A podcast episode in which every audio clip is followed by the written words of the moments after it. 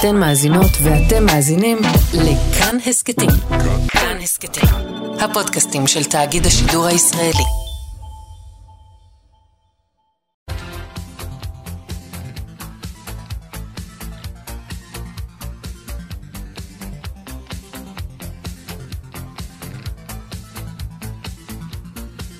חלון גאווה עם איציק יושע.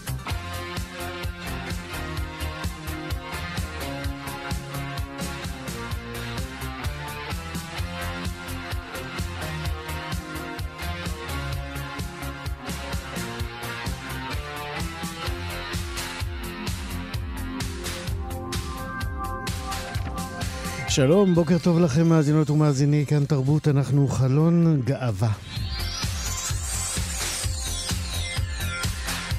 ההורות הלהט"בית עומדת בפני אה, סכנות מבית, מתוך הקהילה וגם מבחוץ.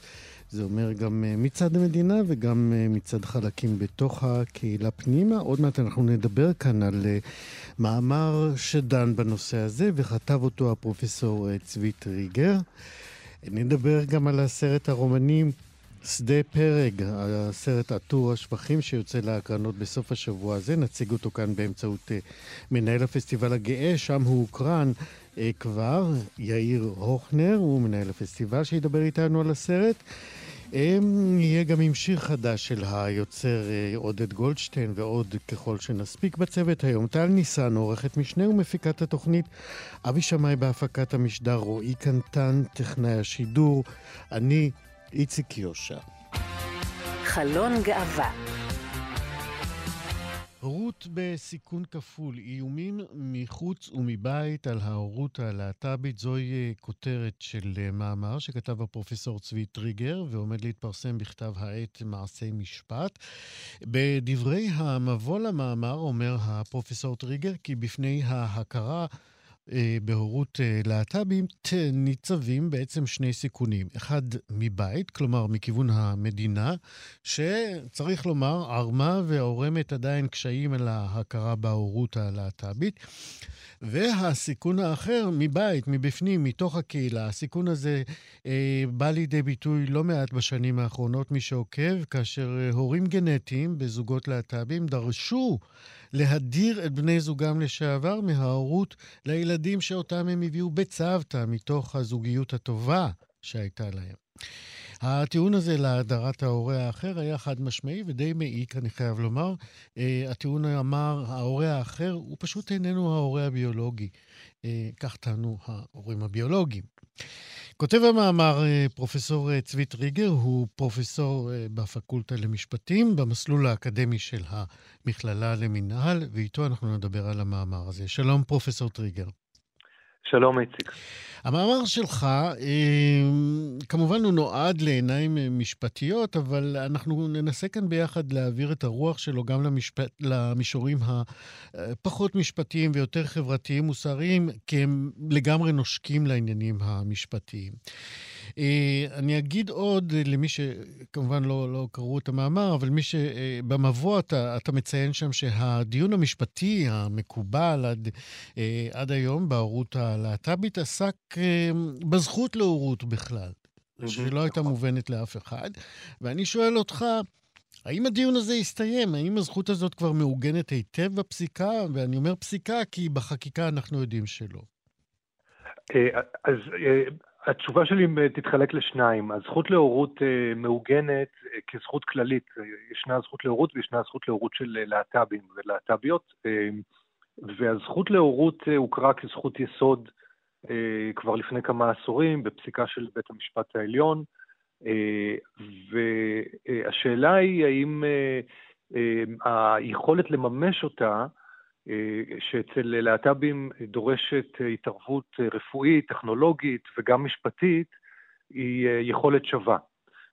ל, ל, ל, כמו לסטרייטים שלא זקוקים להתערבות של טכנולוגיות פריון, של הממסד הרפואי, מימון של המדינה אה, לצורך השימוש בטכנולוגיות האלה ו, אה, וגם הכרה בהורות, כי שם אומנם אה, המשפט מכיר בהורות של גבר ואישה, כפי שאני מציין במאמר, אבל זה כבר נעשה אוטומטית, מעצם זה שמדובר בזוג הטרוסקסואלי.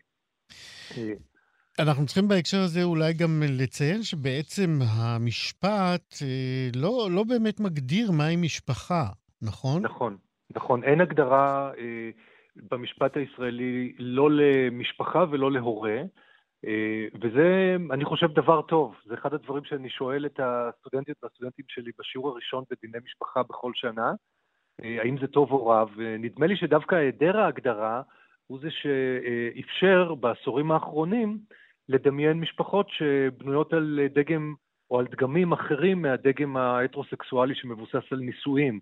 זה מתחיל בתחילת שנות ה-90 במשפחות חד-הוריות שמוקמות על ידי אימהות יחידניות אה, שנעזרות בתרומת זרע אנונימית, אחר כך זוגות של אה, נשים, אה, ואז בתחילת שנות האלפיים עם הפונדקאות זוגות של גברים, וכל זה קורה להערכתי ולדעתי דווקא משום שאין הגדרה, כי כשיש הגדרה, אז הרבה יותר קשה לפרוץ אותה.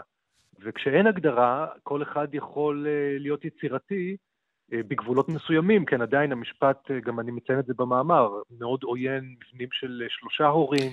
אז זהו, כמשפטן, האם נוח לך מהמצב הזה שבו אין הגדרה חוקית ברורה למהי משפחה, למי הוא הורה? אז בהקשר הישראלי הספציפי, של היעדר הפרדה בין דת למדינה ושל מונופול של, ה, של בתי הדין הדתיים, על, אה, על הנישואים והגירושים שלנו, אני חושב שכנראה אה, שהיעדר ההגדרה הוא, אה, הוא מכוון. זה, זה מעין פשרה כדי לאפשר בכל זאת כיסים של ליברליות בתוך מערכת משפטית שהיא בעצם מערכת משפטית עתיקה, היא, היא נוצרה בעת העתיקה, והיא מושלת בחיי היומיום שלנו היום ב-2022. אז אני חושב שהיעדר ההגדרה הוא, הוא לא, אה, קודם כל הוא לא מקרי, ו, ו, וטוב שהוא, טוב ש, ש, שאכן אין הגדרה, כי אחרת אנחנו אה, באמת היינו מוצאים את עצמנו במגרש משחקים שונה לחלוטין.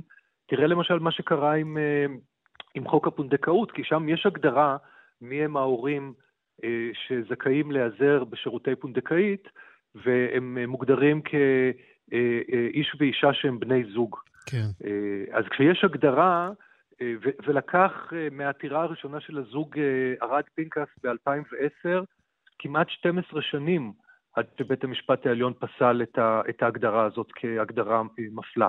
אז דמיין שזאת הייתה גם הגדרה של זוגיות ושל משפחה.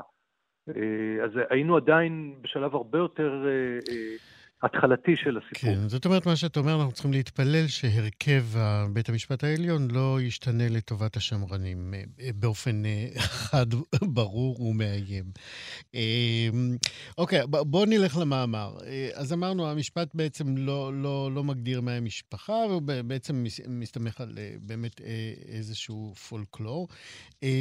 אתה מדבר במאמר גם על המוטיב של הבחירה, שהוא מאוד מאוד בולט במשפחה הלהט"בית, אה, לעומת, אה, נגיד, משפחות הטרונורמטיביות. נכון מאוד. הדגם המסורתי, אה, אם תרצה, של המשפחה הגרעינית, נשען על מינון מסוים של בחירה וגנטיקה. הבחירה היא הבחירה בבן או בת הזוג, והגנטיקה אה, זה קשר אדם בין אה, בני הזוג, גבר ואישה, והצאצאים שלהם. אה, אצל משפחות להט"ביות המינון משתנה, זאת אומרת, מרכיב הבחירה תופס מקום הרבה יותר מרכזי ממרכיב הגנטיקה, משום שיכול להיות קשר גנטי רק בין הורה לילד, רק בין הורה אחד לילד, ולא בין שני ההורים לאותו הילד. ולכן לא רק הזוגיות היא עניין של בחירה במשפחה הלהט"בית, אלא גם אה, ההורות. אדם, גבר או אישה בוחרים להיות הורים לילד שלא קשורים, הם לא קשורים לו גנטית, אבל הם השתתפו ביוזמת הבאתו של הילד לעולם. ואני חושב שאולי אחד הכשלים המרכזיים של המדינה בהתמודדות שלה עם ה... אה, עם המשפחות הלהט"ביות, היא, אה, הוא, הכשל הוא אה, ההיררכיה שמיוצרת בין בחירה לבין גנטיקה, כשבעצם המדינה נכשלת בהבנה של מה זאת משפחה להט"בית. ילדים למשפחה להט"בית באים לעולם בצורה שונה מאשר למשפחה הטרונורמטיבית. הם באים לעולם לא רק בגלל, לא רק באמצעות אה, הפריית אה, זרע אה, וביצית, אלא גם באמצעות בחירה. זאת אומרת, מה שאתה אומר זה שאם בתי המשפט, השופטים, היו מפנימים את העובדה שהורים הם הורים בדיוק כמו הורים הטרו-סקסואלים, אני לא אגיד הטרו-נורמטיביים, הטרו-סקסואלים, כי שם אף פעם אין דיון האם כאשר הורים נפרדים, האבא מפסיק להיות אבא או האמא מפסיקה להיות אימא, אין דבר כזה. נכון. זאת אומרת, הדיון על אה, בכלל עצם היותו או היותה אה, הורה למי שנפרדים בתוך זוג, אה, פתאום הופך עניין לדיון. ואיך אפשר משפטית, כפי שאתה רואה את הדברים, להימנע מזה? אז אני, אני אומר כך, קודם כל יש אה, פער אה, עצום בין אה, עמדת המדינה, כפי שבאה לידי ביטוי ב... אה, בדברים או בטיעונים של נציגי היועץ המשפטי לממשלה. צריך לומר שכשמוגש למשל, מוגשת בקשה לצו הורות פסיקתי, להכרה בהורות של ההורה הלא גנטי, המדינה אה, היא המשיב, המשיבה לבקשה. זאת אומרת, ההליך המשפטי הוא תמיד מישהו נגד מישהו. במקרה הזה זה בני הזוג נגד המדינה. אה, ובהליכים האלה הרבה פעמים המדינה מתנגדת. עכשיו, קורה היפוך מעניין כשאנחנו מדברים על סכסוכי גירושים של אה, זוגות להט"בים, וההורה הביולוגי אה, מבקש לבטל את ההורות של ההורה הלא ביולוגי, שם המדינה דווקא תומכת בהורות הלהט"בית כהורות שהיא בלתי הפיכה לכל החיים, בדיוק כמו ההורות ההטרוסקסואלית. שזה מדהים, אתה יודע, אם זה לא היה עצוב, זה היה אפילו אה, קצת אה, פארסה. כי... נכון. כי ב, ב, ב, כשהדברים טובים, אז המדינה מתנגדת, כשהדברים רעים, המדינה תומכת. זה נכון. סוג של אה, אנומליה, אבל אוקיי. נכון. ולזה צריך להוסיף עוד נדבך, וזה הפסיקה של בתי המשפט. אז הפסיקה היא אומנם בדלתיים סגורות ולא מתפרסמת ברובה, אבל המעט שמתפרסם, מצביע על מגמה שדווקא בית המשפט הוא זה שמגן על המשפחה הלהט"בית ועל אה, הזכות להורות של להט"בים, למרות התנגדות המדינה. אז כשאני מדבר על המדינה, אני לא מדבר על בתי המשפט. אה, בוא נאמר, כמעט כל הזכויות שיש היום ללהט"בים, לא רק אה, זכויות קשורות למשפחה, גם במקום העבודה ועוד זכויות, אה, הן זכויות שהושגו אה, בפסיקות. דרך אה, פסיקות, זאת אומרת, דרך מאבקים משפטיים על אפה ועל חמתה של המדינה.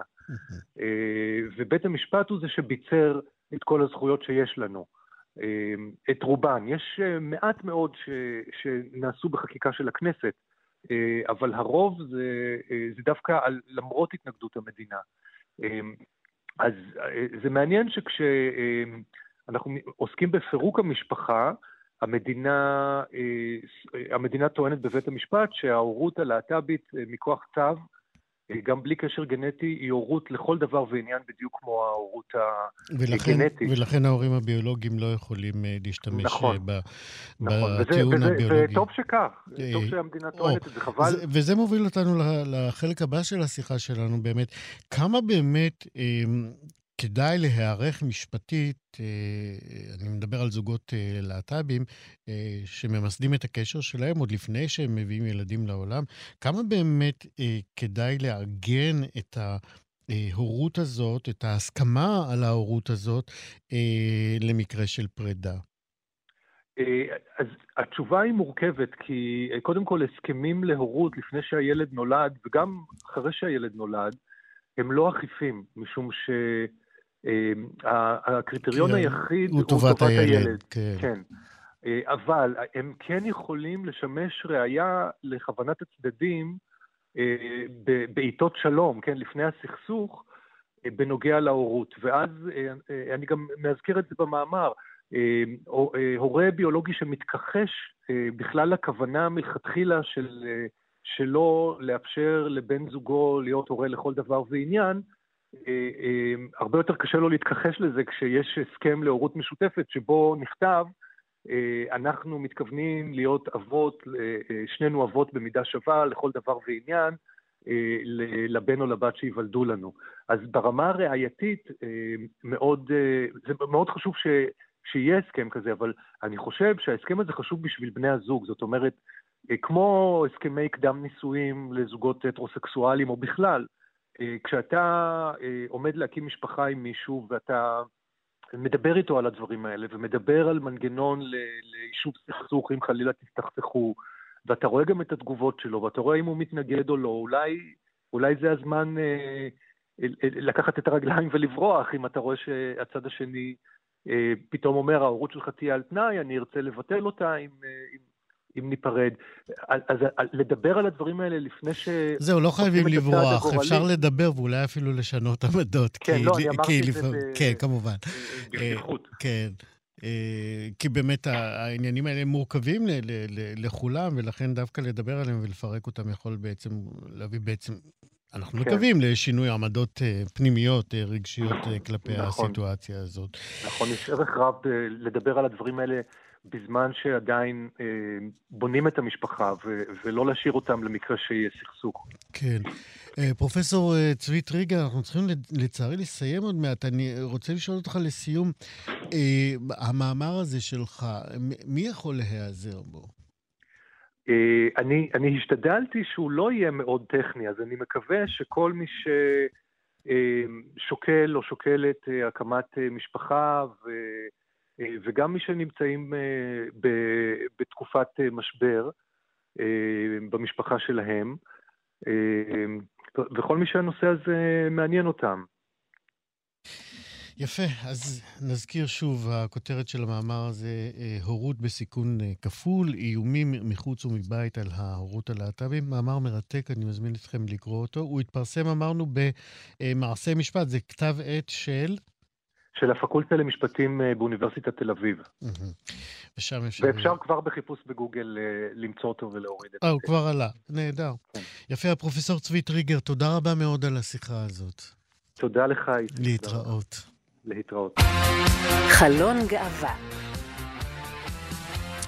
בשנת 2018 פרצו חברי ארגונים דתיים ברומניה לאולם קולנוע בבוקרסט כדי לפוצץ הקרנה של שני סרטים להט"בים. במקום אה, פרצה מהומה אה, אה, ועימותים בין הקהל שהגיע להקרנה, קהל להט"בי, לבין אותם טרוריסטים דתיים. עד שכוחות המשטרה הוזעקו למקום כדי להשיב את ה...